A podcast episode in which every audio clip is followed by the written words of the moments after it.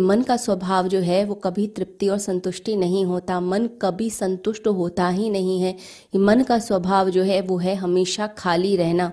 वो हमेशा और और की मांग करता है। परंतु जो हमारी आत्मा है, वो तो हमेशा से भरी हुई है। वो हमेशा से आनंद से, प्रेम से, पवित्रता से, शांति से भरी हुई है। लेकिन मन के इस भिकारीपन के कारण हम भी अपने आप को भिकारी ही मान लेते हैं और हम भी मांगने में लगे रहते हैं। तो मन का जो दिया है, वो इस तेल से चलता है कि अभी और कुछ मिल जाएगा। आशा रहती है कि और कुछ मिल जाएगा। तो संसारी व्यक्ति क्या करता है, वो मन को भरने में लगा रहता है। वो कहता है किसी तरीके से मैं भर लूँ, चीज़ें ले लूँ नई नई चीज़ें चाहता है। इसी एक तरफ़ हम कभी टिकते नहीं, हमें रोज़ बदलाव चाहिए, हमें रोज़ कुछ नयापन चाहिए। क्यों? क्योंकि मन पुराने से तुरंत उब जाएगा। कोई चीज़ हम देखते हैं टीवी पर या हम सोशल मीडिया पर, थोड़ी देर अच्छी लगती है, लेकिन उसके बाद फिर मन कहता है कि अब कुछ और देखें, अब कुछ और प्रस्तुत किया जाए मेरे सामने। तो हर क्षण मन बदल रहा है, परंतु संसारी व्यक्ति क्या करता है, सिर्फ़ और सिर्फ़ मन को भरने में लगा रहता है। लेकिन जब व्यक्ति देख लेता है संसार की अति में कि यहाँ कुछ नहीं है तो फिर उल्टी यात्रा शुरू करता है। फिर वो कहता है कि इस मन को तो भरा नहीं जा सकता, फिर वो त्याग की तरफ़ आ जाता है, फिर त्यागने लग जाता है।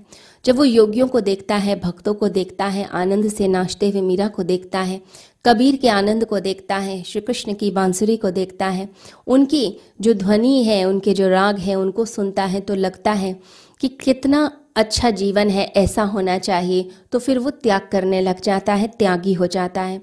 फिर भोग से यात्रा त्याग की तरफ़ चलने लगती है। तो मन को एक तोड़ता है और मन को एक निखारने में लग जाता है। अगर कोई व्यक्ति साधना करते हुए अपने मन को निखारता चला जाएगा, मन को शुद्ध भी करता चला जाएगा तो भी मन का जो स्वरूप आएगा, वो हमेशा अपवित्र ही रहेगा। जहर को हम कितना भी शुद्ध कर दें, वो पवित्रतम जहर बन जाएगा और आपको पीड़ा ही देगा। मन का जहर क्या होता है? उसका अहंकार।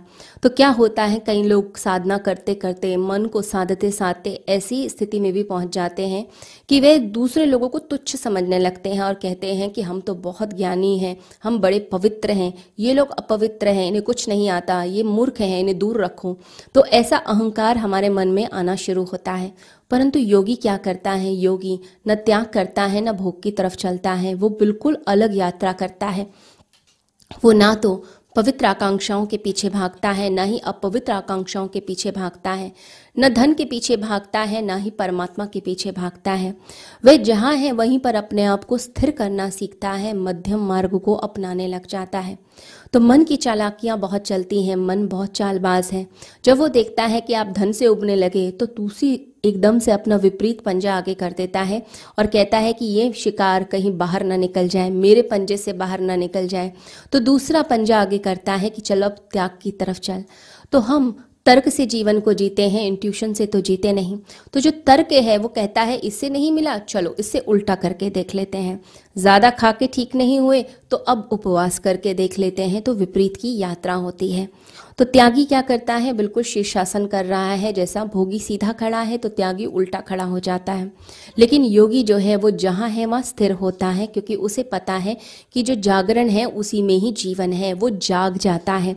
मध्यम मार्ग में रहता है, जाग जाता है और जैसे ही जागता है, उसे अपने अस्तित्व का पता चलता है। लोग ध्यान में भी बैठते हैं तो भी नज़र संसार पर रहती है। तब भी परमात्मा में नहीं लीन हो पाते हैं। श्री रामकृष्ण परमहंस कहा करते थे कि चील चाहे आकाश में भी उड़ जाए, लेकिन उसकी जो नज़र है वो हमेशा मरे हुए चूहे पर ही रहती है। तो लोग अगर ध्यान की तरफ़, साधना की तरफ़ भी चलते हैं, फिर भी नज़र संसार पे रहती है कि कितने लोग प्रशंसा कर रहे हैं, कितने लोग मेरी तरफ़ देख रहे हैं और मुझे ज्ञानी समझते हैं। परंतु जो असली योगी होता है, जो परमात्मा से मिलना चाहता है, वो इन सब बातों को छोड़ देता है, वो एकांत में जाकर अपना ध्यान टिकाता है, वो किसी की प्रशंसा नहीं चाहता है, वो जानता है कि मैं कौन हूँ।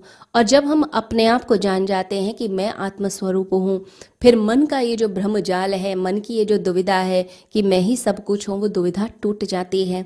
तो मन स्वामी नहीं है, स्वामी कौन है, राजा कौन है, सम्राट कौन है? सम्राट सिर्फ़ और सिर्फ़ हमारी आत्मा है। बस इसी का ही ज्ञान हो जाना, इसी को आत्मज्ञान कहा जाता है।